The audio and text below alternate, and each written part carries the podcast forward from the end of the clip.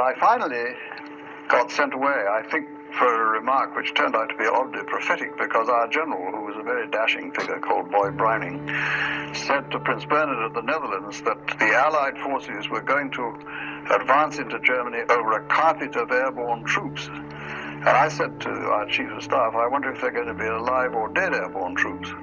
This didn't go well at all. So everybody decided then that they'd had enough, and I got sent away. I asked if I could stay just as an ordinary officer in the operation. They said no. Everyone said the British took too much time coming up that highway. I, I have felt that had that been George Patton coming up that highway, he'd have made it. Uh, when he said, General Horrocks asked Tucker, can your lads do the job? Can they get the bridge? Colonel Tucker said, let me ask you a question, General. If we take that bridge, what assurance do we have from you that your tanks will be lined up uh, for Arnhem and force? And Horrocks, and I can remember his remarks as if they were yesterday, said, my tanks will be lined up in full force, hell for Arnhem, and nothing will stop them. That's not what happened. One gun stopped them on the bridge, uh, and we were holding the northern perimeter, and we had removed the charges on the bridge, but that uh, we'd failed to get any troops south of the river. And I said that Lion Route, which was the southernmost route which we'd used, was still open. If you will send one battalion or one company from each battalion down Lion Route, there will be no opposition. I strongly recommend that you do one of these two things. And Brigadier Lathbury said, No, I've decided that we're in contact with the enemy and we're not really well organized at the moment and my troops are too tired, and I've, I will order them to stay where they are and make uh, a descent attempt in first light, and I will come down Lion Route. And of course, that was the moment we lost the battle. If he had detached either one battalion or two companies, to get onto the bridge, we'd have had. The uh, commanding commander of that task force, which was uh, Captain Carrington, and said, "Why are you stopping?" And he said, "Well, I can't go up there. That gun will knock out the rest of my tanks." I said, "We will go with you and get that gun." He said, "No, I can't go without orders." And I said, "Well, I'm giving you orders." And uh, uh, an American captain giving a British captain orders went over like a lead balloon. We were behind this dike, and we charged over the top, carrying these flimsy canvas boats, and charged down this embankment and set our boats in the water. We lost our mind. We can't get across with that heavy fire in those little boats. But we, you know, you, you do it anyway. But I can tell you honestly and sincerely that I didn't think any of us would make it across that river. Once they had captured the bridge, and this is debatable, they could conceivably have pushed an armoured infantry group up the road to reach Arnhem. I interviewed the German SS General Harmel, who was responsible for the defence of the bridge, and he gave me an artillery map and artillery maps will always show the location of friendly units. And it's obvious from this particular map and his statement that there was very little on the road between Nijmegen and Arnhem at that time. All the, all the radio communications in 1st Parachute Brigade um, broke down with the possible exception and in the 72 hours we were on the bridge, um, the radios were working for about all together, lumped together, about half an hour. I was talking to Carrington. He was sitting in his tank, and we were having this argument about him not moving out. When uh, when he failed to move, and I ordered him to, he still failed to move. Uh, I cocked an Tommy gun and put it to his head. Told him if he didn't get this blankety blank tank moving, I'd blow his head off. And with that, he ducks down into the, the tank, closes the hatch, and sits there the rest of the night. Couldn't get to him. Now, as I understand, Carrington denies that anybody pulled a gun on him, but um, his memory is not quite as good as mine if he really believes that. By failing to bring the armoured reinforcements up to Arnhem, that is to say, a corps of tanks. We're not just talking about the Grenadier Guards. The Irish Guards were sitting there waiting to go. Some of the Coldstream Guards were engaged in, still in the um, uh, in the Groesbeek Heights. Uh, there was there were certainly coming on for a hundred or so tanks, which could have been sent down that road that evening, and they weren't. So the reason they weren't, I would suggest, was that this wasn't just an accident.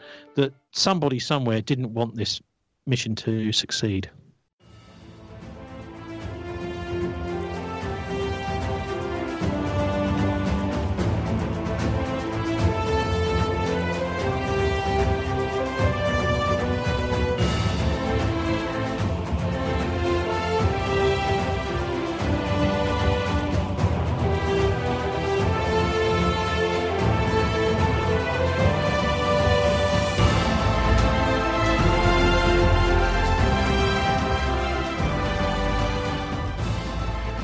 Welcome to part two of Operation Market Garden, the largest parachute drop in history, and an effort on the part of the U.S. and Britain with their allied forces to strike at the heart of Germany in September of 1944.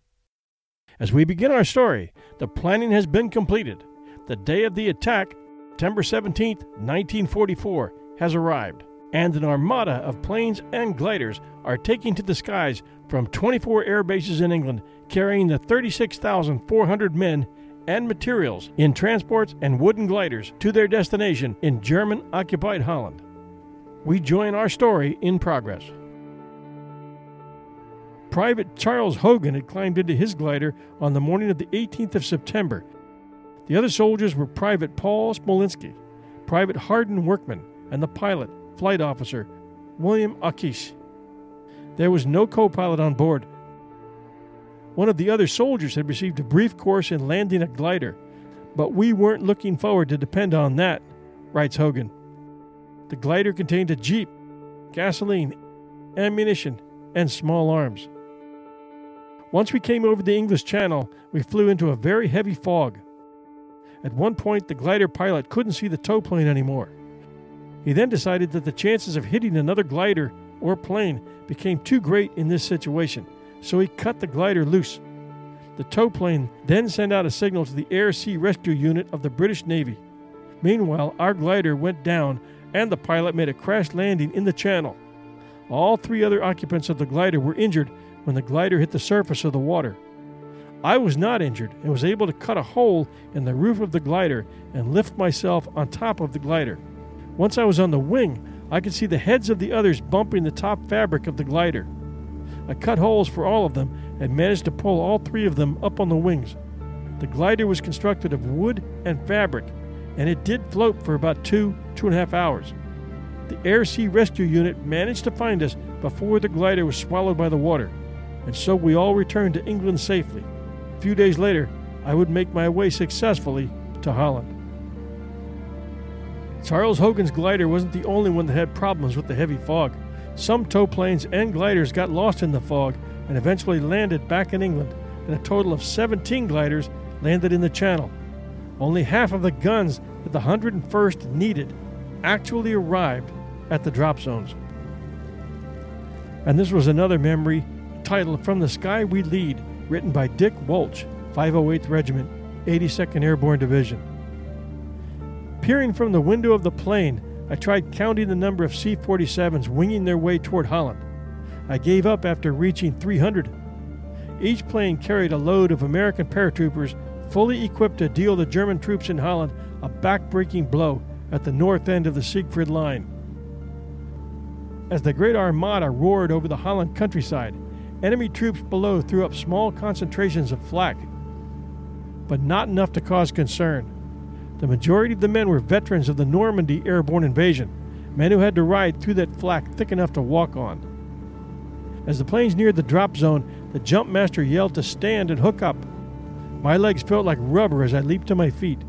I was scared, and scared stiff. With one hand clung to a hand grip above my head, and with the other hooked to the static line, to the anchor line, which runs parallel to the fuselage. A butterfly was slowly creeping into my stomach. Beads of sweat rolled down my cheeks, drenching the collar of my jumpsuit. I kept telling myself, everything will be okay, but the butterfly did not leave. I thought of an anti aircraft shell hitting the plane before the word go was given. Someone behind me was cursing and sobbing. Is everybody ready? yelled the jump master. Twenty one voices answered as one. Hell yes, let's go. Again the jump master yelled, Okay, pile out. I saw him disappear through the door. Then the second, the third, fourth, and I began the speedy shuffle toward the door. As I moved nearer the door, the butterfly suddenly disappeared. I felt light on my feet. I swore and threw my right foot out the door. Swearing always did seem to help. The prop blast caught my body and pulled me into nothingness. The parachute opened with a terrific jerk, shaking every bone in my body. I opened my eyes, but could only see blackness. My helmet had slid over my face at the opening shock, completely obscuring my view. Finally, I arranged the helmet, then checked the chute for possible rips or broken suspension lines. I turned my attention to the ground when I heard the sharp barks of M1 rifles.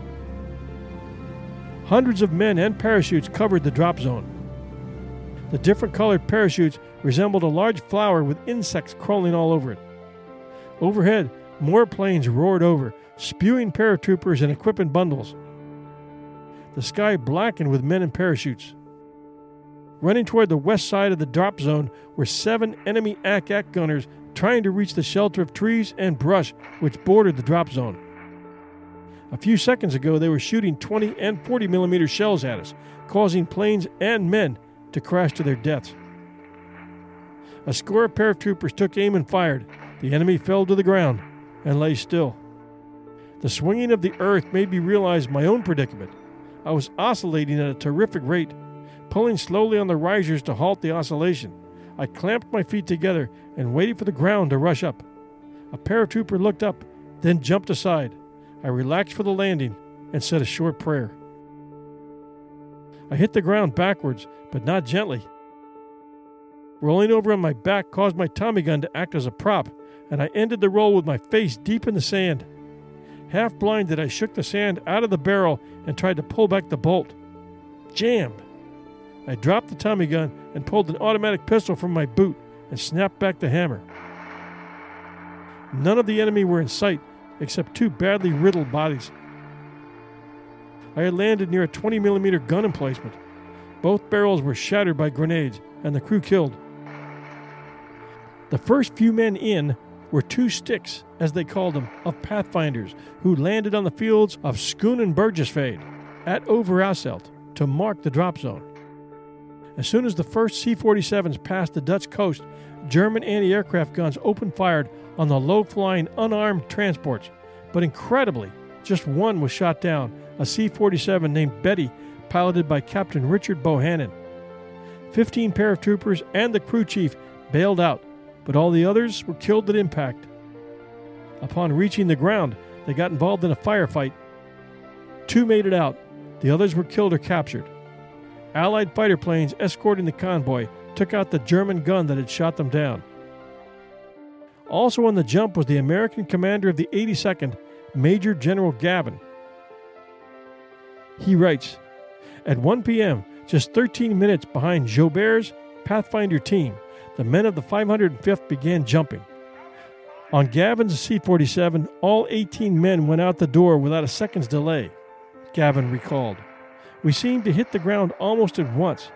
Heavily laden with ammunition, weapons, and grenades, I had a hard landing while the parachute was still oscillating. At once we were under small arms fire, coming from a nearby woods. I took my 45 caliber pistol out of its holster and laid it on the ground beside my hand. The M1911A1 45 caliber pistol, created before World War I, was a weapon that came in handy for a number of troopers at Drop Zone N that day. Remembering how German anti aircraft guns in Eglise had fired on descending paratroopers during the Normandy drop, a number of 505th men drew their 45s and began firing at the German gunners as they drifted downward under their open parachute canopies. Most of the German crews, although not all, broke and ran. With his personal 45 close at hand and with German small arms fire sweeping over the drop zone, Gavin worked to free himself from his parachute. I quickly began to take my M1 Garand rifle out from under the reserve chute, and I got out of the parachute harness while I lay on the ground. The moment I had my equipment off and my rifle ready to use, I replaced my pistol in the holster and ran over toward the woods.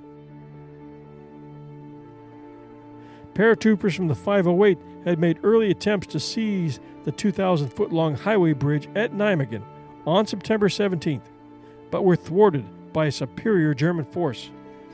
They did, however, manage to locate and deactivate demolition equipment that otherwise could have been used to blow the bridge. The German defense of the Nijmegen Bridge was resolutely fought, and a stalemate followed that would not be broken for three more days. The Germans at the bridge weren't going anywhere, but other German troops around Nijmegen, stunned at the surprise attack and unable to launch a counter, were headed for the hills to regroup. After nightfall on the 17th, a train filled with German troops attempting to escape rolled out of Nijmegen but was stopped by the 505th Reserve Battalion, which ended its journey with a bazooka, rifles, and machine guns. The surviving Germans fled into the woods but were soon rounded up by the paratroopers. The bridge at Nijmegen would eventually fall, but not without serious casualties. One of them was Private John Roderick Towle from Cleveland, Ohio. Towle was assigned to Company C of the 1st Battalion, 504th Parachute Infantry Regiment, part of the 82nd All American Airborne Division. On September 21, 1944, during Operation Market Garden, Towle engaged a German force with his rocket launcher in an attempt to disable two enemy tanks and a half track. He was killed during the battle. He was posthumously awarded the Medal of Honor six months later on March 15, 1945. His citation reads For conspicuous gallantry and intrepidity, at the risk of life above and beyond the call of duty, the rifle company in which Private Towle served as rocket launcher gunner was occupying a defensive position in the west sector of the recently established Nijmegen bridgehead when a strong enemy force of approximately 100 infantry, supported by two tanks and a half track, formed for counterattack. With full knowledge of the disastrous consequences resulting not only to his company, but to the entire bridgehead by an enemy breakthrough, Private Towle immediately and without orders left his foxhole and moved 200 yards in the face of intense small arms fire to a position on an exposed dike roadbed. From this precarious position, Private Towle fired his rocket launcher at and hit both tanks to his immediate front.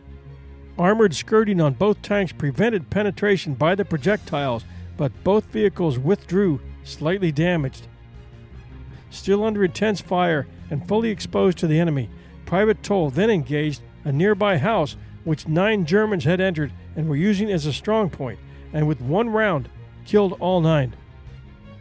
Hurriedly replenishing his supply of ammunition, Private Towle, motivated only by his high conception of duty, which called for the destruction of the enemy at any cost, then rushed approximately 125 yards through grazing enemy fire to an exposed position from which he could engage the enemy half track with his rocket launcher.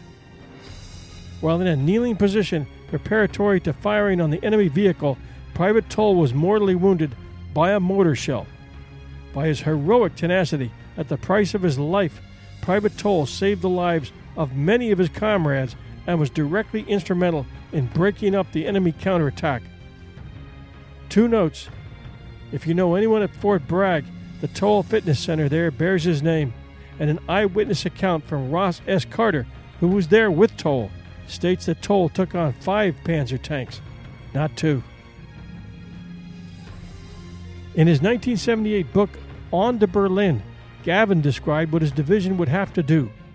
The mission assigned to the 82nd Airborne Division was to seize the Long Bridge over the Meuse at Grave, to seize and hold the high ground in the vicinity of Groesbeek, to seize at least one of the four bridges over the Maas Canal, and finally to seize the big bridge over the Rhine at the city of Nijmegen. Although Gavin necessarily focused on what was specifically required of the 82nd, two issues concerned him the strength of the opposition and the British 1st Airborne's attack plan. To him, the plan for Market seemed more akin to a peacetime exercise than an actual war plan. Intelligence reports indicated that the 82nd Airborne would face strong enemy forces. A regiment of Waffen SS Panzer Grenadiers was known to be in Nijmegen, and a German armored unit was supposedly concealed in a nearby forest called the Reichswald. It was also known that 29 heavy and 88 light anti aircraft weapons were deployed around the city. It was assumed that the anti aircraft crews would be prepared to fight as infantry, Gavin remembered in his book. That was an assumption that the 82nd would later learn the Germans had also made. On day one, just outside of Nijmegen, Colonel Reuben Tucker's 504th Parachute Infantry landed on the south bank of the Maas River and captured the bridge there at Grave, and four local villages were freed with hardly any fighting. They also succeeded in capturing one of the vitally important bridges over the Maas Waal Canal, the Lock Bridge at Heumen. Here, a critical blunder was made, according to some historians. The 82nd concentrated their efforts to seize the Groesbeek Heights instead of capturing their prime objective, the Nijmegen Bridge. The capture of the Groesbeek Heights was to set up a blocking position on the high ground to prevent a German attack out of the nearby Reichswald and to deny the heights to German artillery observers. As previously stated, word had apparently gotten to Gavin and Browning that there were 1,000 Panzer tanks hidden in the woods southeast of the Groesbeek Ridge, so a large portion of Gavin's troops were assigned to clear and protect that ridge, rather than to secure the Nijmegen Bridge, which was the first priority of the mission. Browning had spent day one cruising around in his jeeps and making a special visit to the German border, into the Reichswald forest, joking that now he could take credit as being the first British officer to stand in and piss on Germany. Then he took a moment to pose for a photograph. But this paled in significance by his refusal to accept the officer of the 52nd Lowland Division, which was being held in reserve in England and itching to get into the fight to come and help at Nijmegen, as previously stated. Browning ended up watching 30 Corps crossing the Nijmegen days after Frost Battalion was reduced by 80% and had surrendered to the Germans. The fighting was constant all along the 60 mile route from the Belgian border to Arnhem in those four desperate days between September 17th and September 21st, 1944. And as you read the battlefield accounts, the acts of heroism along every mile were countless. There was the story of a pilot who, realizing he had missed dropping just a few badly needed crates, turned back into anti aircraft fire and was shot down trying to get relief to the troops on the ground. There was the soldier who stood alone with rocket launchers taking on Panzer tanks, German machine guns, and half tracks, alone from exposed positions until a mortar round finally took him out. There was the young Dutch resistance man who climbed out on the Nijmegen Bridge past the German guards and cut the wiring to the charges that had been placed beneath the girders, then led the first tanks into the city streets before he was wounded by a German 88 and then executed while he lay wounded. There were the men of the 504th who paddled canvas boats across the Waal River, taking 60% casualties from German machine guns placed across the river. Then, upon reaching the shore, fixed bayonets and charged the Germans across 800 yards of open fields under scathing fire. There were the beleaguered, starved, and thirsty men of Frost Brigade, wounded and dying, trying to hold onto the bridge at Arnhem long enough for 30 Corps to reach them, and trying to care for their wounded and dying in the houses near the bridge as Panzer tanks were destroying the structures they were taking shelter in and fighting from, building by building. And the three remaining brigades of the British 1st Airborne cut off just to their west, sometimes as close as a thousand yards away from Frost's trapped men, trying to cut through a dug in German panzer division to reach them and save them. There were Canadians, Poles, Americans, and British paratroopers fighting from building to building, from bridge girder to bridge girder, all along the 60 mile stretch, being shot by Germans who were tied to the bridge structure above them with orders not to abandon their positions, and soldiers armed only with Bren guns and knives going up against nearly indestructible panzer tanks. The sacrifice was more than can be counted, and although the men in Arnhem were forced to surrender, the fighting all along that bloody corridor continued for another 72 days nonstop. Did they fail? No way. But nowhere was the fighting more desperate and the heartbreak more evident than at Nijmegen, 11 miles south of Arnhem. The Germans controlled the southern foot of the Nijmegen Bridge, and they outgunned and outmanned the lightly armed paratroops at every step. The feared German 88s and heavy machine guns were positioned in hastily dug trenches in the Hunner Park traffic circle on the southern approach to the bridge, as well as in and around the houses there. And a number of homes were burned down by the Germans to create better fields of fire. You can see what the Germans did to the houses there in the pictures we posted at facebook.com forward slash 1001 heroes. They gutted the entire town. Company after company of the 82nd threw themselves at the German gun emplacements, only to be met by a torrent of rifle, machine gun, and every other type of weapons fire. Several paratroopers were killed by a machine gun on the Kaiser Karel Plank, their bodies left sprawled and bleeding on the pavement. A number of other paratroopers were wounded and were taken to a makeshift first aid station set up in the houses on the Groesbeekseweg, close to the traffic circle. Company G was stopped only some 400 yards from the bridge, but it couldn't advance a step further. This was all occurring in the first day of the drop.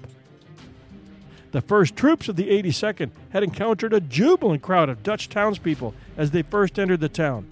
But the Germans' position near the bridge quickly put a stop to that when they started firing on the approaching troops, and the townspeople scattered and disappeared. The Germans were able to reinforce their positions with regular infantry troops and Luftwaffe personnel. They seemed to be coming out of the ground. Unable to advance due to fierce German opposition, the 508th PIR received a message from General Gavin to withdraw from close proximity to the bridge and reorganize. The Germans had tanks, heavy firing 88s, artillery, half tracks, while the paratroopers had only their Bren guns and grenades. They might as well have been throwing rocks. The element of surprise seemed never to have been there in the first place. Frustrated, the 508s could do nothing but pull out of Nijmegen, leaving the town in German hands. To make matters worse, they got word that the British airborne troops were battling for their lives in Arnhem, a mere 11 miles north and east. The 508th fell back to drop zone T, but by then the German troops had overrun the American position and had taken over the drop zone, while some 450 CG 4A Waco gliders carrying Gavin's artillery battalions, supplies, and vehicles were scheduled to arrive at this landing zone the next day, day two. Fortunately, Lindquist's 508, thanks to the arrival of the companies that had pulled back from Nijmegen, managed to recapture the fields on the 18th. That was day two, and just in time. Otherwise, casualties would have been devastating. Despite heavy fire from small arms and 16 20 millimeter flak guns, Warren's battalion formed up and charged the enemy positions just as the first gliders started to land. One of the heroes of that day was First Sergeant Leonard A. Funk, Jr., who led elements of Company C in a fierce counterattack that cleared drop zone T of German infantry and anti aircraft artillery, and allowed the landing of reinforcing glider borne troops and artillery of the 319th, 320th, and 456th Battalions. For his actions, Sergeant Funk received the Distinguished Service Cross. A total of 50 Germans were killed in the battle for the DZ, another 149 captured, and all their 20 millimeter guns were destroyed. The fighting was bloody and determined all that day and night. The 508th also seized, occupied, and defended the Berg en Dal Hill Mass, which controlled and overlooked the Groesbeek Nijmegen area. The regiment cut Highway K, an act that prevented the enemy from bringing in reserves or escaping destruction. That afternoon, on day two, General Browning, fearing that the British 30 Corps in Arnhem could not hold out much longer, requested that Gavin try again to take the Nijmegen Bridge. The Americans drew up a plan to seize the bridge in a night assault. Before the attack could be launched, however, Browning changed his mind and called it off, preferring that the 82nd hold the high ground south of Nijmegen for the time being. How Browning could have made this call, knowing that the fate of the entire mission was at stake, is beyond comprehension. Meanwhile, Frost and his 1,200 men, by the middle of day three, had been cut down by 50%. Wounded and dying men littered the basements of the homes in Arnheim near the foot of the bridge, begging for water, and men were being killed trying to get to water in nearby backyards. The constant boom of tank fire and the sound of buildings imploding filled every desperate minute. Colonel Frost moved from house to house while he was still standing, always smiling, always encouraging his men, who still held the bridge. Meanwhile, south of Arnhem, confusing and contradictory reports from Dutch civilians about the composition, size, and location of German units in and around Nijmegen and the Reichswald continued to filter into Gavin's headquarters, to the point that no one really knew what or who they were facing. On the morning of Tuesday, September 19th, day three, the first reconnaissance vehicles from the 30 Corps Household Cavalry arrived in the 82nd perimeter at Nijmegen, soon to be followed by Sherman tanks, Bren carriers, half tracks, and other armored vehicles.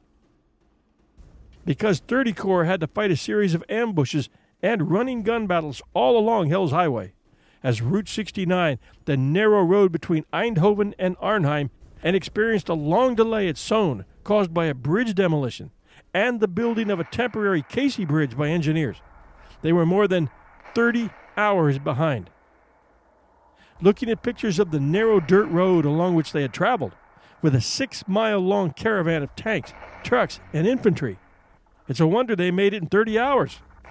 It is not a highway built for speed, it was a single lane dirt road, and this alone should have been enough to place serious doubt in the minds of those planning the mission which was dependent upon speed. General Gavin and General Brian Horrocks, commanding the British ground column, met in Malden to discuss plans for getting across the Waal River as soon as possible. Gavin said he intended to send Lieutenant Colonel Ben Vandervoort's 2nd Battalion, 505th, against the south end of the bridge, while sending Tucker's 504th across in boats the next day, day four, to capture the north end a fight we've already related in this account, but bears added detail. The only problem was Gavin had no boats. Fortunately, the British had collapsible wood and canvas boats in their engineer train many miles back and offered them to Gavin. The British lorries carrying those boats were sent to Nijmegen with top priority.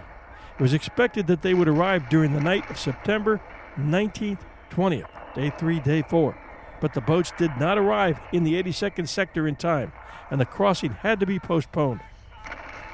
In addition, 2nd Platoon, B Company, 307th Airborne Engineer Battalion, under the command of Lieutenant Adrian Finlayson, was ordered to collect any boats he could find on the Maas Waal Canal.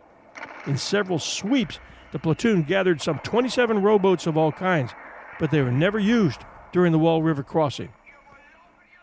Why? Unknown. At least the wood might have stopped some of the bullets that the canvas boats could not. While waiting through day four and now day five for the British boats, Gavin ordered Vandervoort's men, supported by British armor, to attack the south end of the Nijmegen Bridge.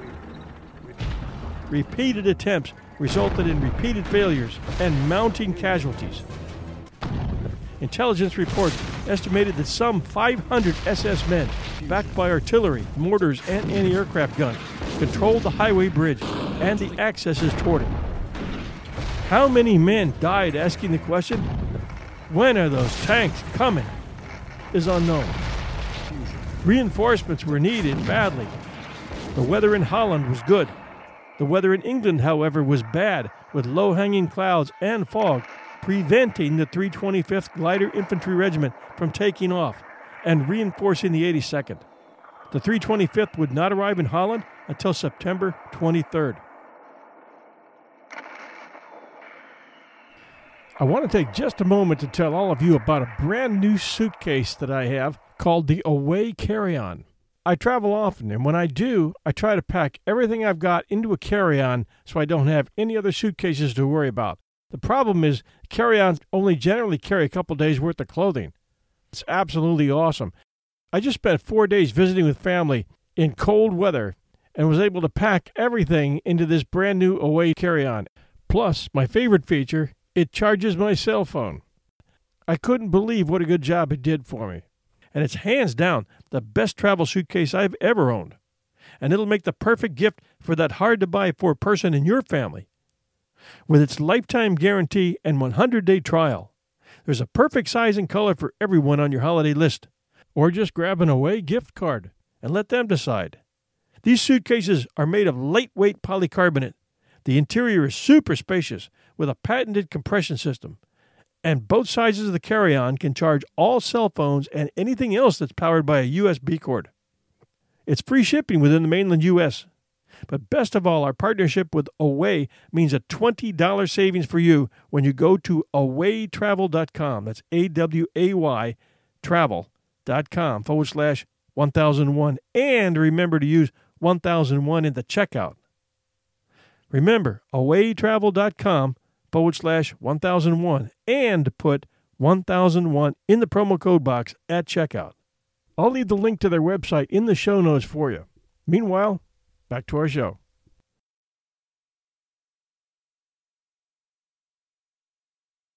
The Germans had no trouble reinforcing their position, however, and soon the Reichswald was bulging with troops, armor, and artillery. On the morning of September 20th, 1944, day four, General Gavin climbed into his Jeep and drove off toward the power station when his Jeep was suddenly fired upon by German soldiers. The driver quickly turned the Jeep around while General Gavin fired back with his M1. The Jeep raced back to the 504th positions in the Jonkerbos area in southern Nijmegen. Exasperated with the delays, the British boat still hadn't arrived at that time on day four, and the stubborn German resistance, Gavin ordered Tucker to clear the area of enemy troops in preparation for the river crossing. H hour was set for 3 p.m. The paratroopers of Major Julian Cook's 3rd Battalion, 504th, set off, escorted by British Sherman tanks from the Irish Guards that would provide cover for the crossing. The tanks of the 2nd and 3rd Squadrons took up positions behind a dike near the power plant and started to lay down a smoke screen. British artillery positioned in Malden would fire their 25 pounders to support the crossing. Eight British Typhoon fighters from 247 Squadron, 83rd Group, flew over and strafed the north bank.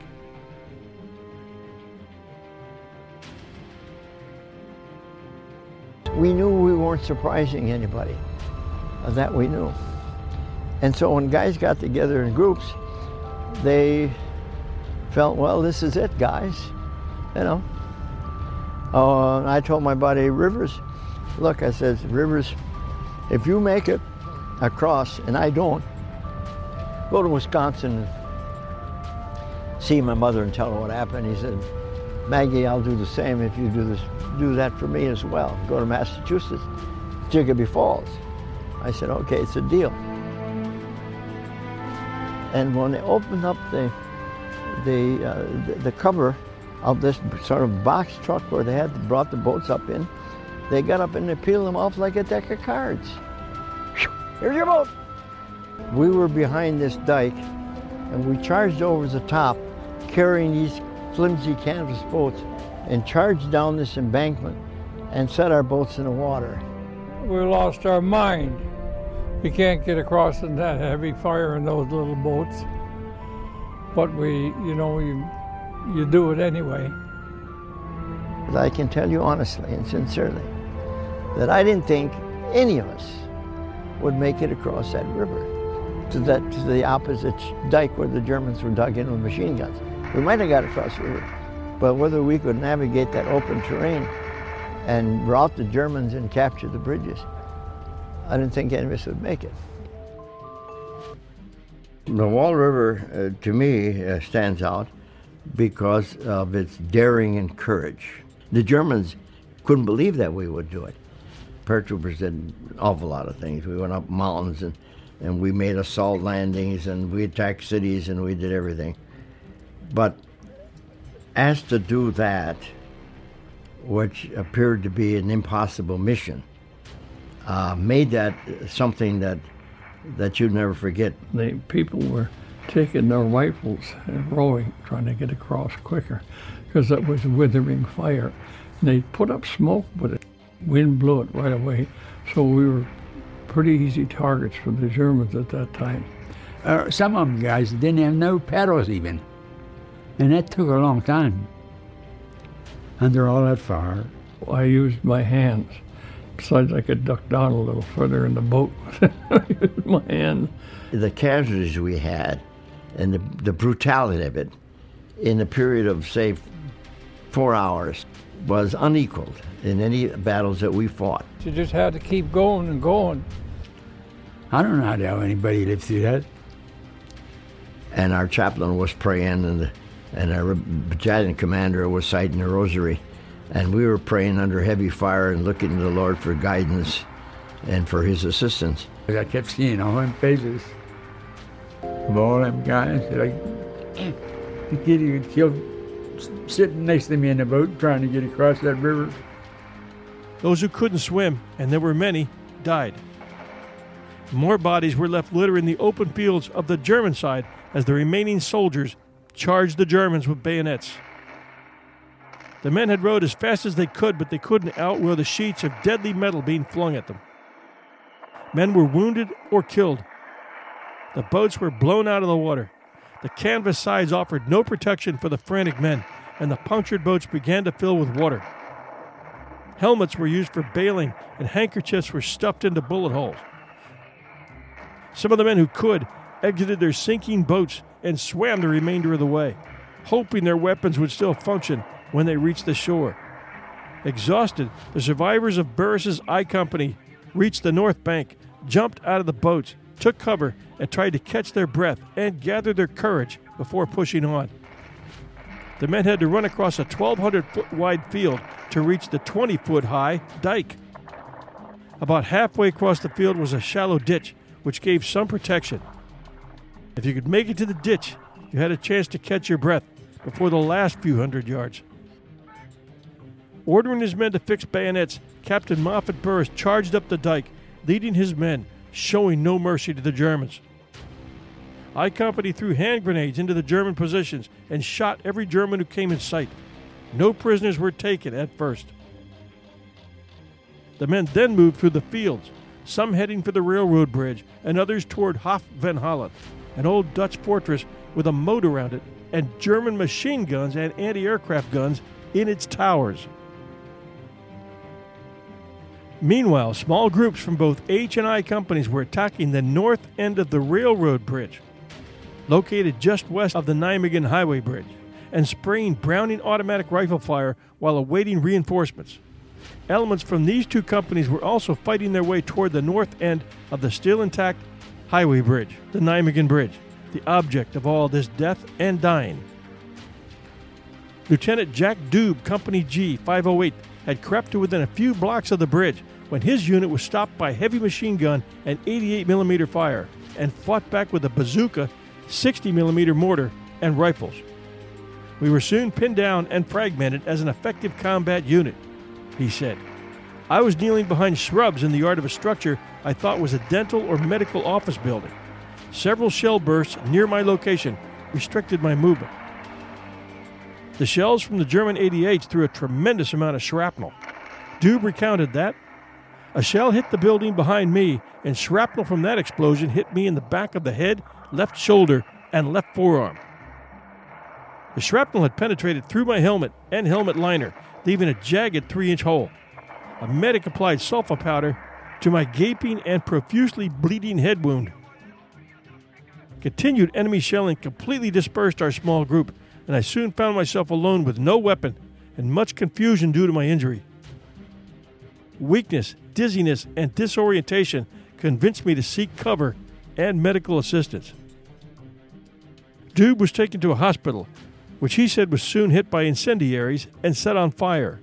He was then evacuated by members of the Dutch underground and carried to the basement of a private home where he remained for three or four days before being taken to the U.S. Army Field Hospital near Nijmegen. Another reminder that the Dutch people were helping all they could. And when we ask what all this was for, it is fair to say that for many people in southern Holland, these were the days of their liberation after four years of brutal domination by the Germans. Most veterans agree that to this day, that the Dutch, probably better than anyone, still show their gratitude for the sacrifice these men made. So the next day on the 18th, we went in there. And, uh, they had a windmill, and we used that as an OP, our observation post. Uh, Jake stood in the window of the windmill.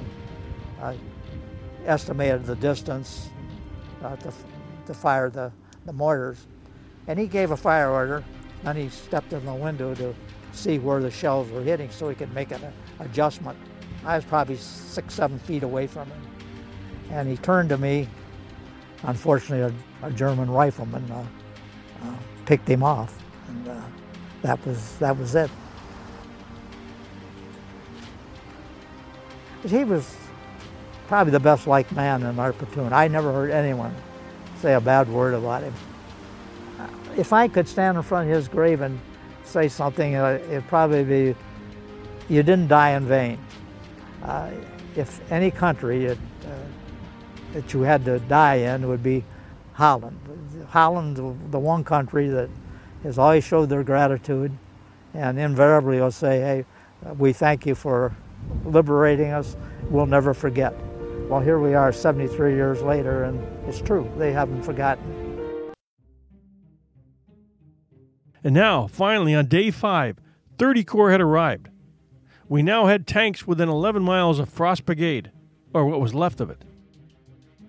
At the south end of the span in Nijmegen, Vandervoort's battalion, reinforced by British tanks and infantrymen, was closing in on the structure. Several tanks were knocked out, but paratroopers fought their way from house to house, from rooftop to rooftop, battling their way toward the highway bridge. The SS troops in the park started to run for the bridge, leaving behind their dead and wounded, 123 on that day. Those troops would climb up in the bridge girders, tying themselves to supports, their belts loaded with ammunition and grenades.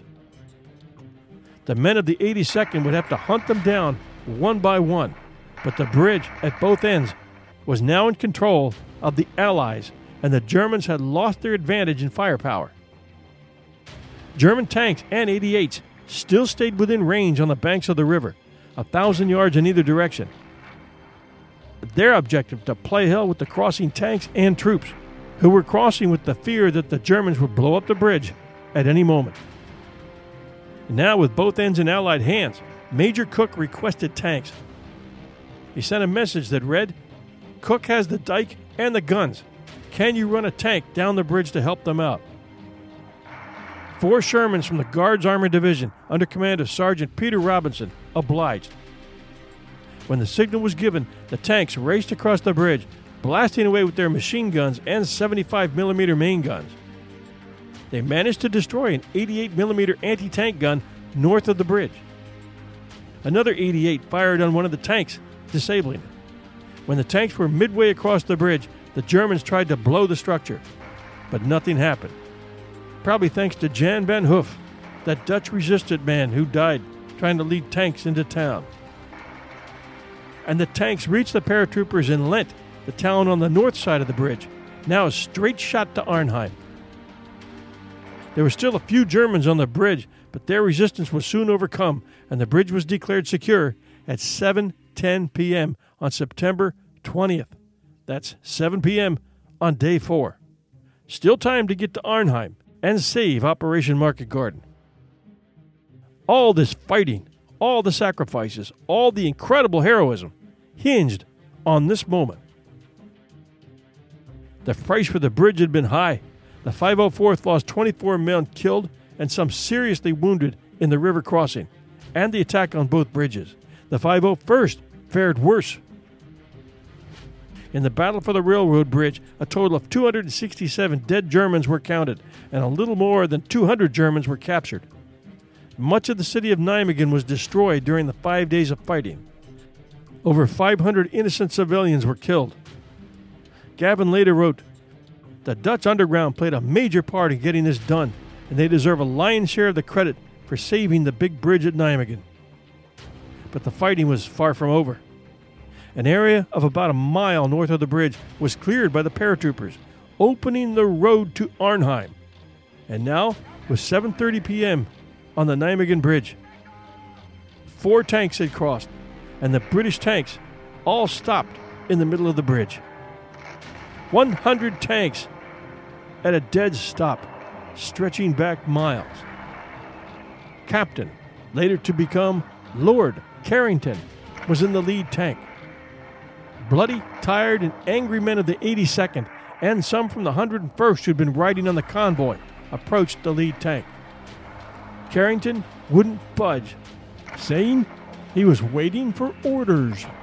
And this man, after the war, received a hero's welcome, was given the title of Lord, and became the head of the United Nations. Thirteen precious hours were lost while Carrington sat, without budging, in his tank in the middle of the Nijmegen Bridge. Moffatt Burriss, who had led the bayonet charge just hours before against the Germans to gain control of the north end of the bridge, approached the lead tank. This is his account, taken from an interview with today's guest, Tony Gosling. Moffatt Burriss. I was a captain in the 3rd Battalion 504 Parachute Regiment and commanded I Company, which is one of the two assault companies that made the river crossing and captured the bridge at Nijmegen.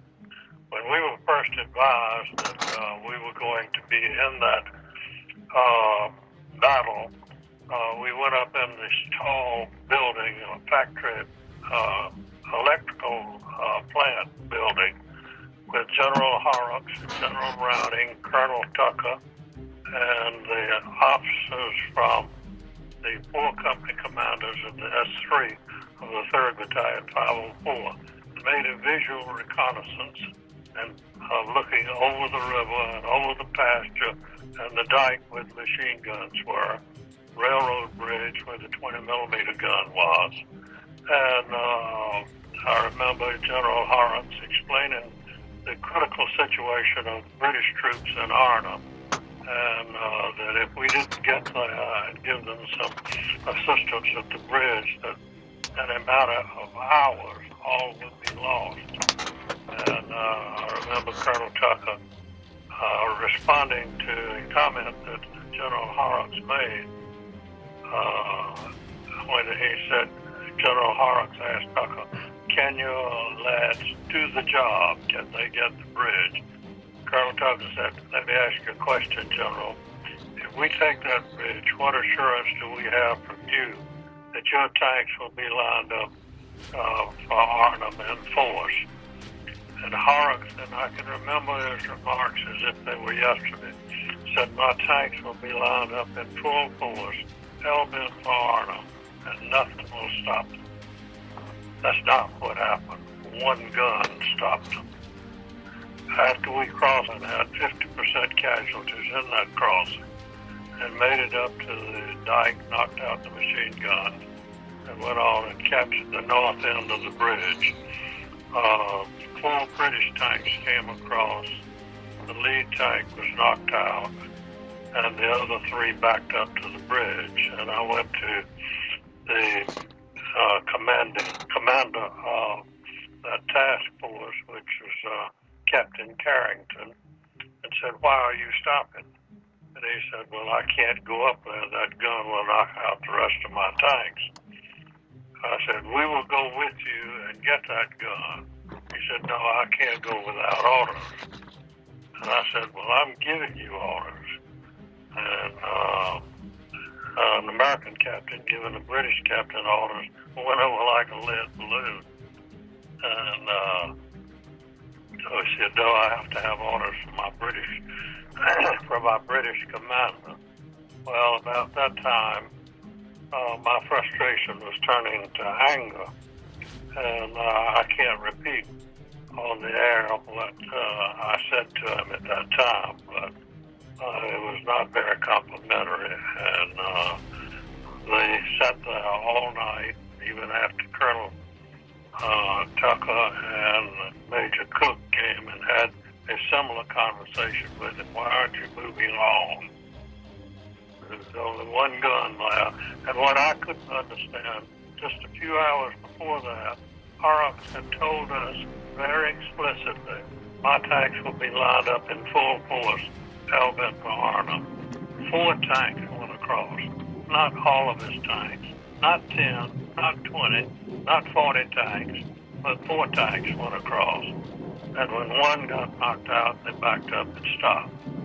Why did they do that? I don't know. The information I have been told was that uh, Carrington said his orders were to take the bridge and hold it for further orders.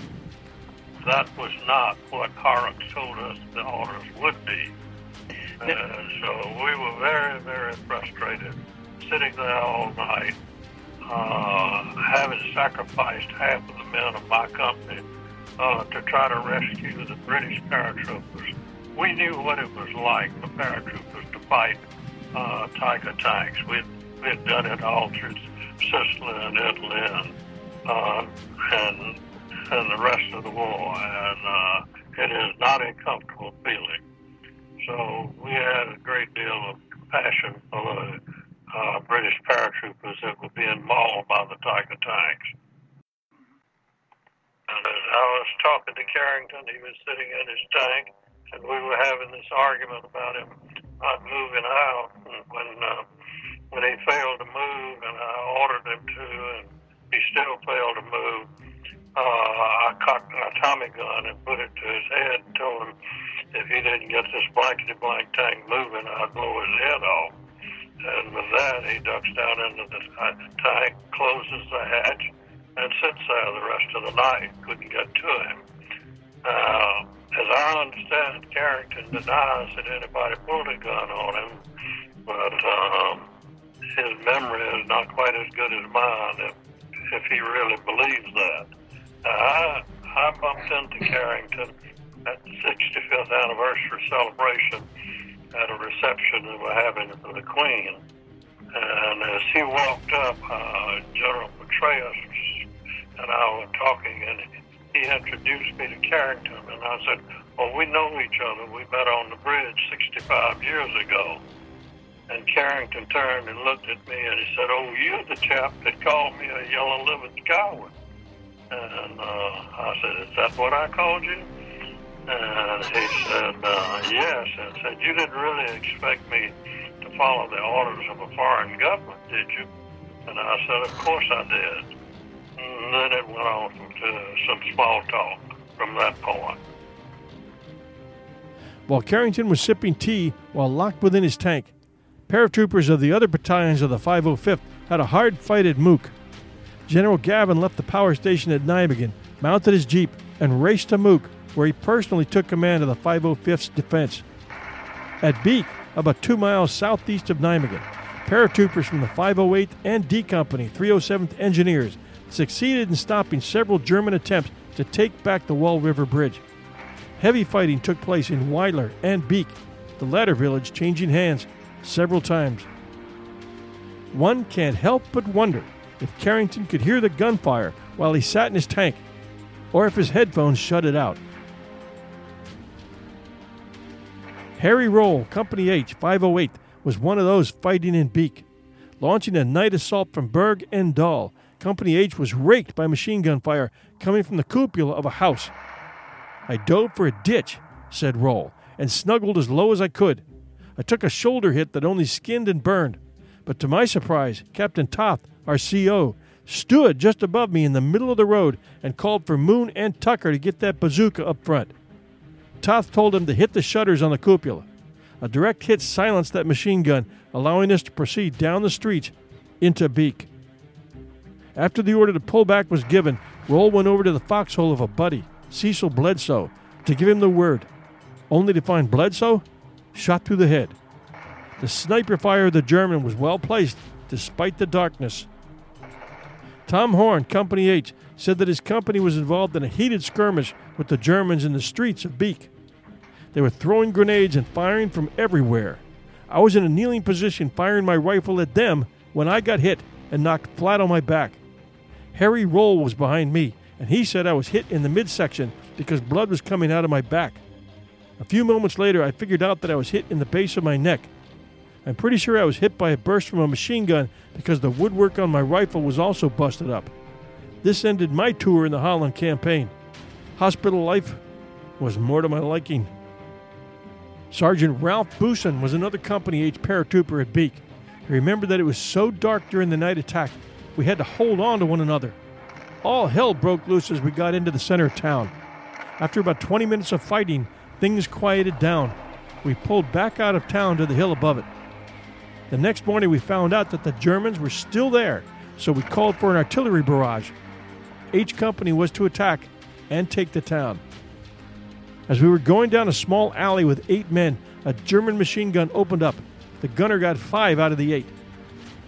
Frank Shimko, R.J. Brown, and I managed to duck into a small building. About a hundred yards down the street, I saw a German sticking his head out of a window. It took me one shot to get him. Throwing all of our grenades down the street, we must have gotten their machine gun too, because it stopped firing. Then we got orders to withdraw. The next day, H Company took the town without firing a shot. Another Company H trooper, Ollie Griffin, recalled the loss of two buddies at Beek. When the company returned to the town on September 20th, after pulling out the night before, they jumped into the same slit trenches that they had dug on the 19th. Germans were waiting for them. There must have been several snipers looking right down on us, Griffin said. Sergeant Curtis Sides was in a hole about 10 feet from mine. Bill Kurzowski was in another one about 10 feet in front of Sides. The first shot hit Kurzowski in the head, killing him. The next shot hit Sides' rifle, ruining it. He turned to me and said he couldn't use his rifle. I said to get down, but I should have said, let's move. Almost immediately, the next shot hit Sides in the head and killed him. Griffin got out of the killing zone as fast as he could with bullets following him and ended up in a small woods. A few minutes later, he was joined by Frank Bagdonis. We found a place a little up the hill with a good view of Beek. Griffin said. We were observing the closest house when out the door walked a tall German soldier. He acted like no one was within a hundred miles. I guess he thought we'd all took off for Berg en Dal. Frank and I decided to aim, count to three, and both shoot. We did, and he went down. During the fierce fighting for Wyler and Beek, the 508th captured 483 prisoners, but the regiment suffered heavily 139 killed, 479 wounded, and 178 missing, while Lord Carrington sat in his tank on the bridge. On the morning of September 21st, German tanks approached the American lines in the western part of the Waal bridgehead. Bazooka gunner Private John Towle, C Company 504th, having no tanks to help him battle panzer tanks on his own, managed to disable the panzers on the Osterhauptsieg. The remaining tanks were pulled back and the German attack was stopped, but Toll was wounded by shrapnel from enemy mortar fire and died on the spot. He was posthumously awarded the Medal of Honor. Of such men was Tucker's regiment made. His battered 504th PIR was relieved by the British 43rd Infantry Division, day 5, after Frost, now wounded, had surrendered his remaining men. The 504th marched back across the bridge toward Nijmegen. There they boarded ducks and were taken to positions halfway between Nijmegen and Groesbeek to briefly rest and recuperate. After Carrington withdrew into his tank and closed the hatch, we felt betrayed, Burriss explained 60 years later. Carrington, by the way, denies this exchange with Burriss ever took place. They were delighted to see us, said Carrington. I thought we did bloody well to get across the bridge. Shortly afterwards, Major Cook arrived and remonstrated with the British, as Burriss had done, followed by Colonel Tucker, the commander of the 504th, but to no avail. The British wouldn't move. They were fighting the war by the book, Tucker would later say. Many say something else. Much is always made of the squabbling between the British and the Americans in Operation Market Garden. In the movie A Bridge Too Far, which we mentioned earlier, based on Cornelius Ryan's book of the same name, the British tank crews are shown making tea as a livid Major Cook, played by Robert Redford, urges them to advance. In fact, in this case, the divide was not so much between Brits and Yanks as between the do or die, risk taking ethos of paratroopers and the more by the book, cautious mentality of the Guards. But if the Guards, in fact, had a cautious mentality, what the hell were they doing involved in Monty's risky scheme? This was an entire operation which relied upon fast moving, hard driving, seat of the pants fighting. No place for by the book, cautious mentalities. All we can guess is that Montgomery chose the wrong men for the job. Would Patton or any of his commanders have moved those tanks up to Arnheim? Easy answer, folks. But he was left by Eisenhower and Bradley somewhere out east in the middle of nowhere, without gas and supplies, with men who could do the job, waiting for the stupid plan of Monty's to blow up in their faces. Nearly all of the veterans of the 82nd talk about camaraderie among paratroopers, whether British or American. Having lost half of his own company, their thoughts were now with the men of John Frost's 2nd Battalion, who were fighting even greater odds at the Arnhem Bridge. We knew what it was for paratroopers to go up against Tiger tanks with rifles and bazookas, said Burriss. Carl Kappel, the commander of H Company 82nd, knew Frost personally. Historians still argue about whether the British decision to stop at the Waal was right.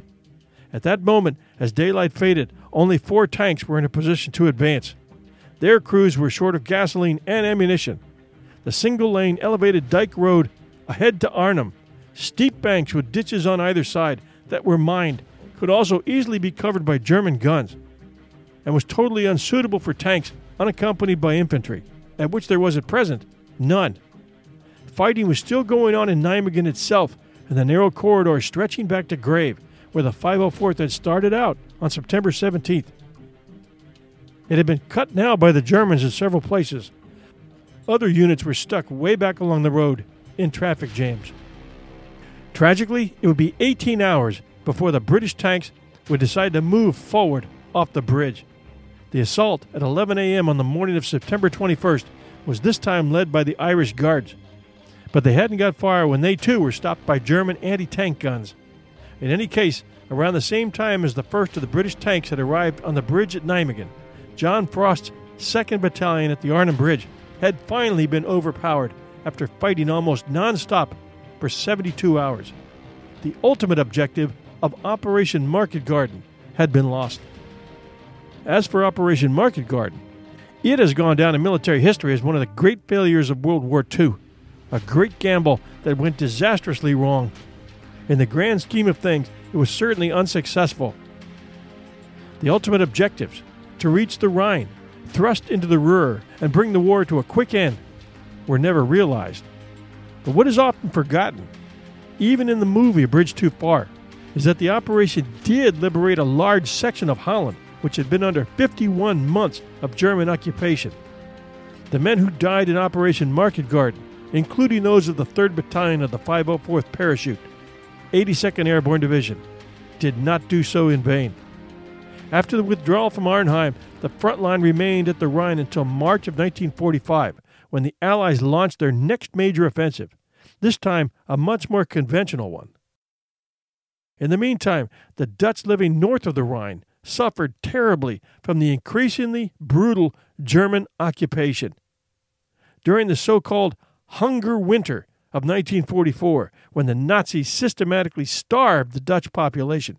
Up to 20,000 people, mainly children and the elderly, died of starvation. Operation Market Garden, and specifically the crossing of the Waal River that allowed the Allies to capture the bridge at Nijmegen, spared 2 million Dutch citizens that same fate. A number of questions still remain, such as why weren't reinforcements dropped south of Arnheim in the 11 mile stretch between Nijmegen and Arnheim? Why did Eisenhower agree to the plan? Just to pacify Montgomery? Why wasn't air support called in for the German gun placements at the foot of the Nijmegen Bridge? Why was the British 1st Airborne dropped eight miles from Arnhem when past experience had already taught the British that drops needed to be much closer to be effective? And was the plan sabotaged? Our guest today, Tony Gosling, has an interesting take on that and the story of a double agent, a spy named King Kong. Tony, welcome to 1001 Heroes Podcast. It's great to have you aboard. Hey, thanks very much for inviting me. Okay, well, I don't buy any of this thing about intelligence failure. I think that the intelligence people knew exactly what was going on and they knew exactly what the risks were in going ahead with Operation Market Garden um, because uh, it was his name was Brian Urquhart, who was the uh, he was the um, intelligence officer for the Airborne Corps. He actually was sacked right before the operation took place. He went on to become the Deputy Secretary General of NATO, actually, just after the war. Uh, and I understand he's still alive, living in New York, um, somehow attached to the UN still. But he uh, was basically saying, look, we can't do this. The intelligence that's, that's we've got is that this we should not carry on with this operation because the resistance in Arnhem is going to be too dangerous. Um, and he was sacked for saying that. And I think they wanted to go. They decided they were going to go ahead with the operation, even though they knew what the intelligence risks were. Also, I'd say another chap that I interviewed, uh, who was a fantastic um, contact and a really authoritative source on all of this was the British Army Colonel. I think he's actually a retired British Army Colonel now, uh, Robert Kershaw, who wrote a book called It Never Snows in September. Now, he'd had the unique opportunity to interview uh, the uh, German General Heinz Harmel, who was the commander of, I think it was the, the 10th, 10th SS Panzer Division. But anyway, he was in, operationally in charge of the defense of the Nijmegen and Arnhem area. Uh, and it was his job. He was the guy who, in the film A Bridge Too Far, was uh, there to try and blow up uh, the Nijmegen Bridge as the British uh, tanks crossed it. That is, the bridge one too far away. And in the piece that I did a few years ago, it's called A Bridge Not Far. Uh, I, I point out was that uh, the, in the interview that Robert Kershaw did with Heinz Harmel, he was told in no uncertain terms um, that if you had carried on at that point, it would have been all over for us. Here's a portion of that Kershaw interview for our listeners. Once they had captured the bridge, and this is debatable, they could conceivably have pushed an armoured infantry group up the road to reach Arnhem. I interviewed the German SS General Harmel, who was responsible for the defence of the bridge, and he gave me an artillery map. And artillery maps will always show the location of friendly units. And it's obvious from this particular map and his statement that there was very little on the road between Nijmegen and Arnhem at that time. In fact, there's only a couple of companies of infantry security pickets in the village of Elst, which is midway between the two. So they may have been able to push an armoured battle group up that road. Harmel thinks so, because he very sarcastically said, and the British for tea, and that's the version also um, that the Americans um, would have you believe. I'm an armchair strategist talking in hindsight, and he was the man there at the time. If he says that the psychological impact of a unit pushing down that road could have been decisive, then I think you have to listen. That is quite possible. Now, it's an interesting thing for him to say, typical uh, German, uh, sh- shall we say, double meaning to what he's saying there. he's not just talking about that battle being all over for us. He's talking actually about the war because um, Montgomery knew that by getting a bridgehead across the Rhine, this was going to completely compromise uh, the German defences. It would mean that uh, the, the Ruhr was immediately vulnerable, that loads of the defences from the, uh, the, the southern sector on the Western Front we were going to have to be moved up to the northern sector to protect the. This was going to cause chaos behind German lines, cut lines of communication, cut lines of supply. Uh, and so it, this really was one of the great, I would say, even crimes of World War II. And I found it quite interesting that the commander on the ground, who was uh, General Horrocks on the market side of the operation, or sorry, the garden side, the market was the airborne operation, garden was the armored uh, assault along uh, along this uh, this narrow corridor in towards uh, the Rhine and towards Arnhem. Uh, that that that attack ended up being a, failure. And the fact was that if they had pressed ahead, they could have actually captured. Uh, in Arnhem, they could have captured their main objective, and the British troops just simply didn't do that. I think one of the, the other things I found fascinating about researching this, I mean, it really did feel like a gold mine going into this research. There was so much being turned up, which it didn't seem anyone before had actually managed to join these dots. Was that you also had a, a, a queue of US 82nd Airborne officers going to speak to um, Peter Carrington in his tank at the at Lent, which is just the the uh, north side of the Nijmegen Bridge. Once the Nijmegen Bridge had been taken, and they were saying first of all it it was uh, Captain Moffatt Burriss who I interviewed. Then it was uh, about half an hour later it was Major Cook, uh, his commanding officer. Then uh, from then to Colonel Tucker, and then finally, General Gavin himself, who was the general commanding 82nd Airborne, all went to speak to Carrington. Eventually, Moffatt Burriss says uh, Carrington actually just went down inside his tank and unlocked the hatch because he was fed up with all these American soldiers uh, trying to force him to carry on down the road. And he could quite easily have carried on down the road as Sergeant Robinson, who was one of um, uh, Carrington's colleagues in the Grenadier Guards Sherman tanks, crossing um, the uh, the Waal uh, at Nijmegen, Sergeant Robinson actually charged straight down the road as Carrington should have done, and a whole of the uh, whole of the 30 Corps should have done to Arnhem to relieve the troops there. Um, and, and, Sergeant Robinson charged into Lent and a bit further on underneath the railway bridge, went a, a couple of miles towards Arnhem.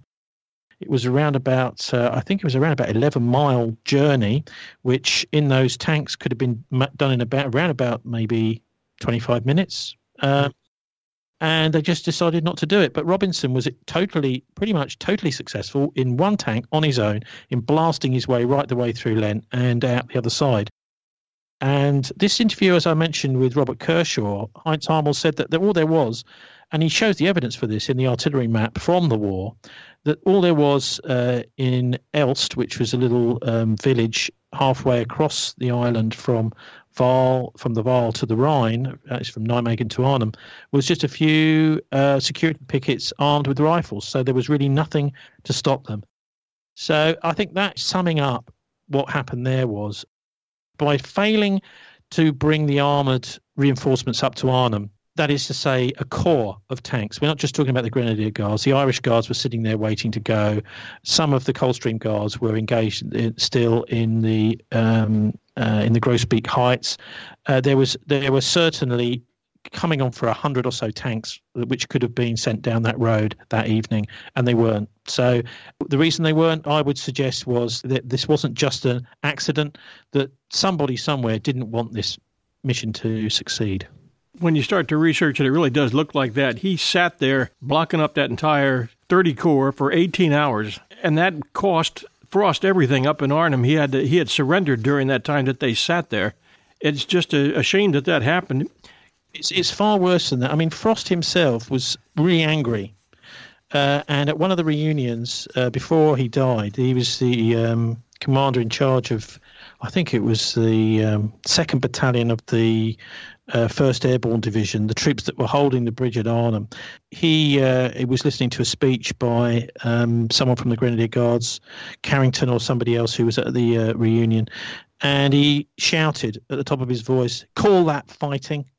and threw his fist up in the air. He was even even to his dying day was really angry that uh, that the um, other contingents of the British Army. And I remember hearing a story from a military historian here in Britain about um, British Army meetings to this day, where the airborne troops that go to these meetings and airborne commanders that turn up to meet, you know, places like um, you know, uh, Aldershot, Warminster, Amesbury, the places where the British Army are these days, um, that if they go to a meeting between people who are uh, tank commanders and airborne commanders, the airborne commanders always turn up a little bit early to the meeting.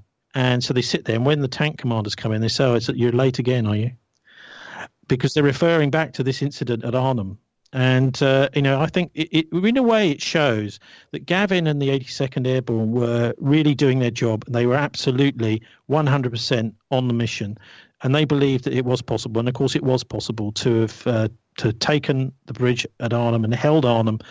Uh, and I spoke to Tony Hibbert directly. He was one of the he was a brigade major at the bridge, who survived uh, the war, and he died only just a couple of years ago.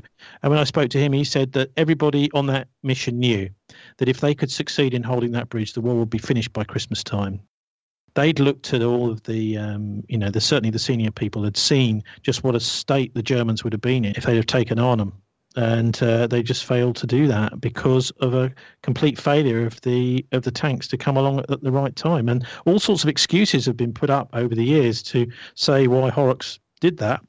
He was the commander of the uh, ground troops. Why did he just simply sit around? Lots of excuses have been used, but none of them really holds water. Uh, Horrocks seemed to be in league with Carrington. Horrocks, of course, was his was Carrington's command officer, and uh, Horrocks was approached too, from what I understand, and he said that they didn't have the they didn't have enough ammunition. Basically, had a pretty weak excuse well, there was another excuse which is often trotted out, which is that um, that the dikes were very narrow, uh, and at night time it would be very difficult to manoeuvre. Another one was that they would be, tanks would be easy to pick off. Well, the fact of the matter is uh, that they're at night. It's actually a lot easier. And in an, in another um, interview that he did at some point during World War II, Horrocks is quoted as saying that he was a, he he favoured the night assault and that he knew that the Germans were more vulnerable at night. So he used to enjoy, uh, you know, enjoy. It's probably not the right word, but he actually used to like to deploy his troops at night, knowing that the Germans would, would be off their guard.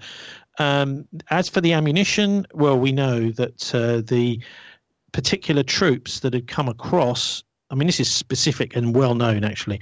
The particular tank troops that had come across from the Grenadier Guards over the Nijmegen Bridge were actually the reserve of that unit. So they hadn't actually fired any ammunition and they had uh, full ammunition tanks or whatever. You know, I don't know exactly what goes on inside a Sherman tank and where the shells are, whether they're high explosive, armor piercing, or whatever in there. But they certainly hadn't been being used in the assault on the bridge. They were the strategic reserve, and once the bridge had been taken, they were the ones to uh, to be the, become then the spearhead to move across the bridge there was there's also this interesting aspect to it was was is the bridge going to be blown up or not and i think there's a there's a backstory to this in that there was a conflict going on between uh, adolf hitler and his reichsfuhrer who was effectively his controller his treasurer martin bormann and Hitler had ordered that there must be a slash and burn policy, and this was um, supposed to have been promulgated in August 1944. That they would destroy all bridges, destroy all buildings. But the thing is, Bormann was uh, secretly in communication with some of the Allies, and they had come to an arrangement whereby as much as possible would be handed over intact. So this was one of the first times that major orders by Adolf Hitler had been countermanded secretly by Bormann.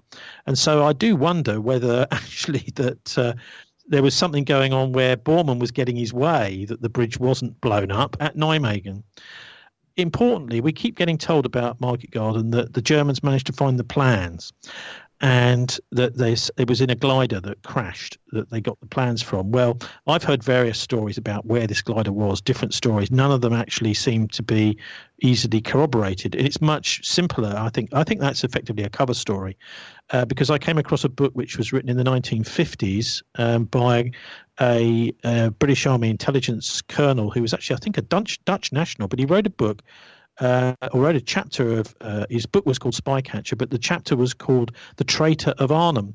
And he had interrogated uh, a Dutch underground, what they called a recce commander, a guy called Christian Lindemans, known under the code name of King Kong, who was supposedly one of the great um, underground commanders. The only thing was, uh, quite often he would send his partisans, effectively partisans, in to do a raid on the Germans. Lots of people would get killed, and only he would survive. Uh, he was a very big guy, and it turns out that he was actually, uh, as Pinto discovered just before the Battle of Arnhem, he was working with, for the Abwehr. And he discovered, he'd begun to discover this. He was on the trail of this as an intelligence officer. Absolutely brilliant bit of work by Oreste Pinto. And at which time he was taken out of his command. Uh, so, in other words, he was beginning to interrogate this guy, but suddenly he was spirited away because he was going to be involved in Arnhem. And he was sent in to Arnhem, apparently to make contact with the Dutch underground. He was parachuted in, I believe, uh, before the battle took place, or he may have been spirited across enemy lines. I'm not sure, you know, the sort of no man's land.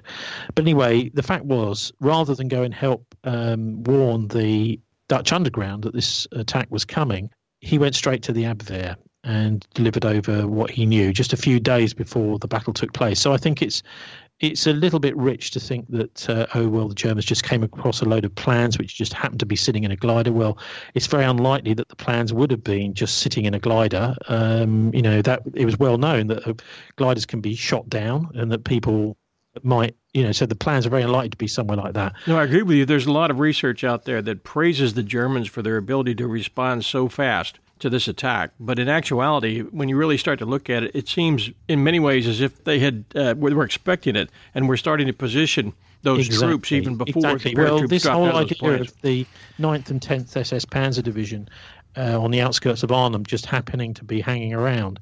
They were moved there just a few days beforehand, and it could well have been they were moved out there on the intelligence gained from uh, King Kong, you know, by, by the Abwehr, saying, "Well, look, if this is going to happen, we want to make sure we've got the big guns hanging around." You've interviewed some uh, very key players, among them Moffatt Burriss of the 82nd Airborne and Brigade Major General Tony Hibbert, who was with Frost's uh, division in Arnhem. What were their feelings regarding Montgomery and British High Command? I think generally anyone there is it's almost like the sheep and the goats when it comes to Arnhem. People either can see this or they can't and they try and stick to the, I think, completely erroneous historical record, or they admit that we've been they've had the wool pulled over our eyes here for a long, long time. I mean, all you need to do is look at some of, I mean, for example, like I said about Brian Urquhart's um, resignation as the intelligence officer, should have been alarm bells ringing there. Also, the uh, appalling behaviour of General Boy Browning, who was the commander of all three airborne divisions in Market Garden. Terrible behaviour. He didn't seem to take any interest in the battle whatsoever. First of all, he didn't even go to the key objective. He went to uh, Nijmegen, which was the secondary bridge. Uh, he wouldn't go to Arnhem. I think maybe he knew that it was going to be a rather bloody battle there. Uh, and so, you know, no real courage shown by him. Not only that, he then spent most of his time between two different things. One was diverting General Gavin from the 82nd away from the main objective, which was the bridge, towards a bogus objective, which was the Groesbeek Heights. He was saying, well, we've got to take the Groesbeek Heights before we take the bridge. And Gavin went along with this, you know, because he was a senior officer saying that you've got to go for the Groesbeek Heights. This allowed the Germans to get into the bridge at Nijmegen and reinforce it and made, meant that it was a horrendous battle to actually take the bridge, which was his main objective. So he was doing that. But the other thing he was doing was tooling around in his Jeep and he took a whole load, I think it was something like 20 gliders worth of um, headquarters. So a lot of that is just luxury. It's things like kitchens and, you know, this kind of nice luxury staff for his headquarters. But he got his Jeep and he started tooling around that whole area. Uh, and in fact, he even drove up to the Groesbeek Heights because this was the border with Germany, so that he could be photographed for the British newspapers as the first British officer uh, general to um, be urinating on German soil. So this guy was not a serious character. After the war, he was an alcoholic, actually. Uh, and um, he was married to the writer Daphne du Maurier, and he was put in charge of the finances of the royal family. But he was a very unhappy man, um, and I think he was just kind of disturbed by it all. The other thing Browning did is he um, tried to put the blame for Market Garden onto, in a very cowardly fashion, onto General Sosabowski, who's the Polish commander, who actually incredible. These Poles were absolutely misdeployed. They could have quite easily have been parachuted in uh, on the Tuesday potentially, maybe uh, on the Wednesday of Market Garden onto the bridge to reinforce Frost. These these Poles were absolutely gunning to have a go at the Germans, uh, particularly after what had happened to their countrymen, you know, in Warsaw, etc. And so they were an incredibly they would have could have been the ace in the hole for that operation, but they were completely misdeployed by being parachuted into the wrong place at the wrong time and uh, then they were blamed for the errors of, of Browning. So he really does come out as the uh, the worst commander here. I mean, I just just com- just to compare really with, with um, the Bond writer Ian Fleming, who was in naval intelligence during the war. He also, after the war, became an alcoholic, but he dealt with it. You know, he became a writer of fiction because he knew the things that he knew about what had happened in World War II were disturbing him, and he started to drink.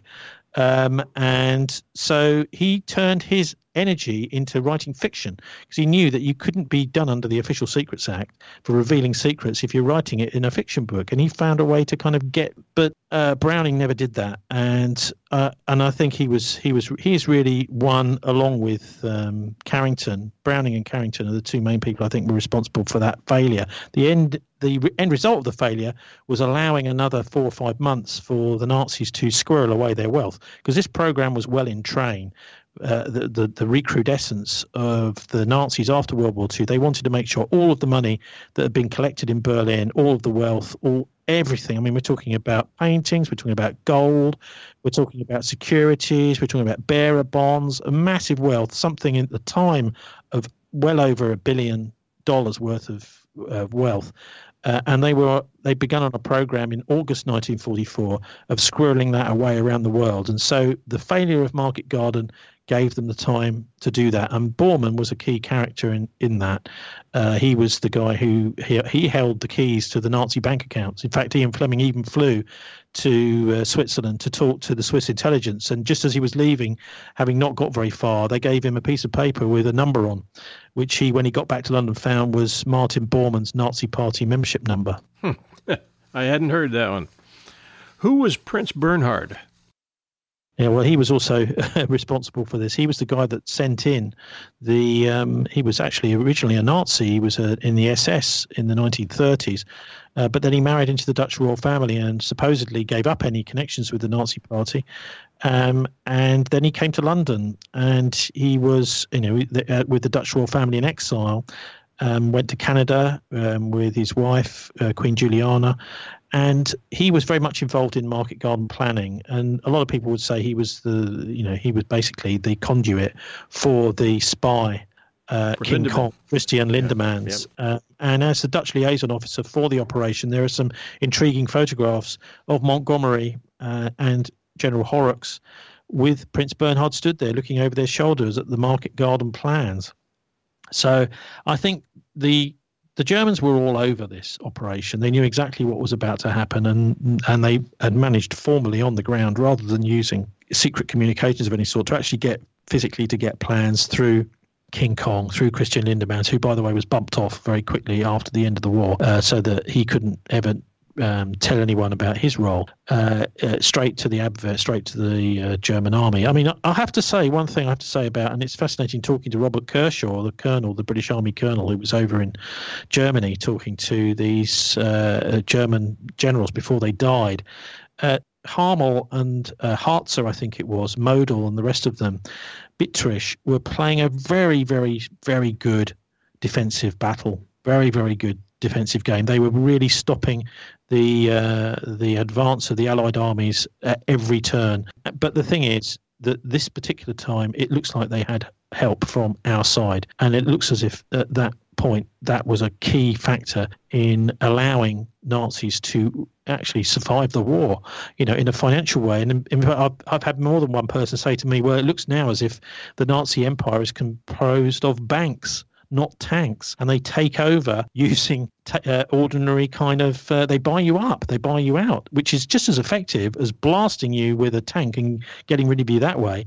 Uh, in fact, in a way, uh, using money to buy people out and to take over, take them over in a hostile takeover uh, is more powerful because you can do it almost anywhere. Having read the two key books about, I think, the end game of World War II, which is one of which is John Ainsworth Davis. He writes under the pen name uh, of Christopher Creighton. It's called Op JB, and the other one is actually CBS journalist um, Paul Manning. He was the guy reporting on the Western Front for CBS during World War II, and he wrote a book called Martin Bormann, Nazi in Exile.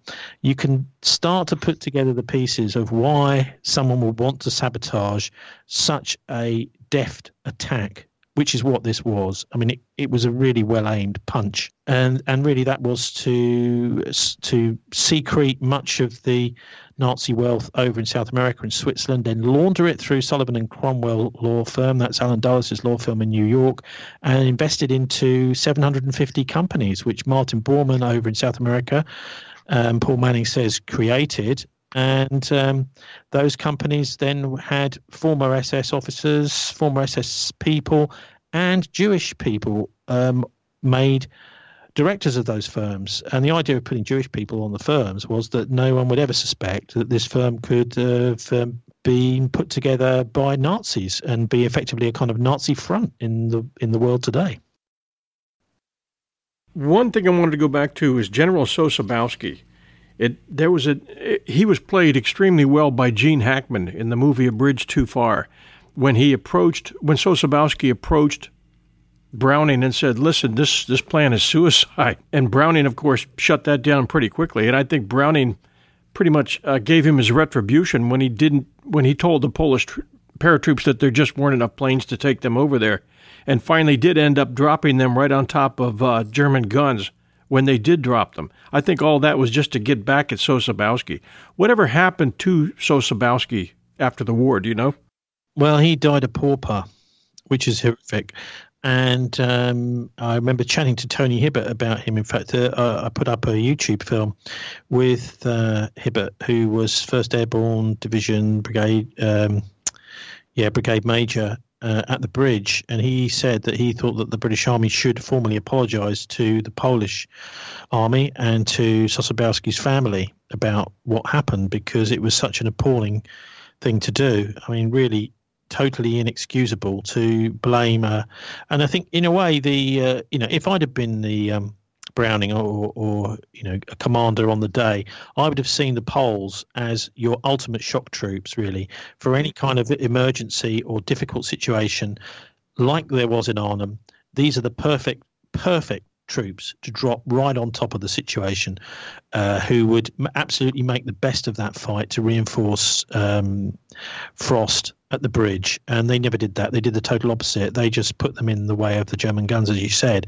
So this we've gone way beyond this being a uh, an accident or a mistake this is quite it's quite obvious that there are deliberate attempts to make sure that the Rhine bridgehead doesn't happen and uh, and I think to this day, uh, we we we deserve this whole episode needs to be looked at properly. Deserve a complete revision of it being a bridge too far because it wasn't a bridge too far. It was a bridge very very close. And let's just bear in mind that the German general on the day who was there commanding the defences of Arnhem and Nijmegen made it absolutely clear that if they had just carried on from the bridge where Carrington was then it would have been all over. And I think that's absolutely clear now. You can see all the evidence that he's 100% correct to say that. That uh, the, what we would have had was a column of Sherman tanks pouring up the road straight into Arnhem. And I'm afraid that the uh, Germans up there would, I mean, there may have possibly been two Tiger tanks for them to have dealt with, which is not an easy task for a Sherman uh, to deal with two Tiger tanks. But they had, of course, they had uh, the 82nd uh, Airborne who were actually jumping on the tanks, who would have come along with them and had, uh, you know, some um, anti-tank capability, but the tanks themselves, I'm sure they could have dealt with two Tigers uh, because they were crossing the Arnhem Bridge in a southerly direction at about around about the same time as uh, Sergeant Robinson was charging into Lent and blasting away. Uh, he took out, I think it was a self-propelled gun, was the only main, the only, uh, the only defence that there was apart from the bridge itself at Nijmegen, because that was the defence that the and there wasn't anything else. So they took out that one self-propelled gun.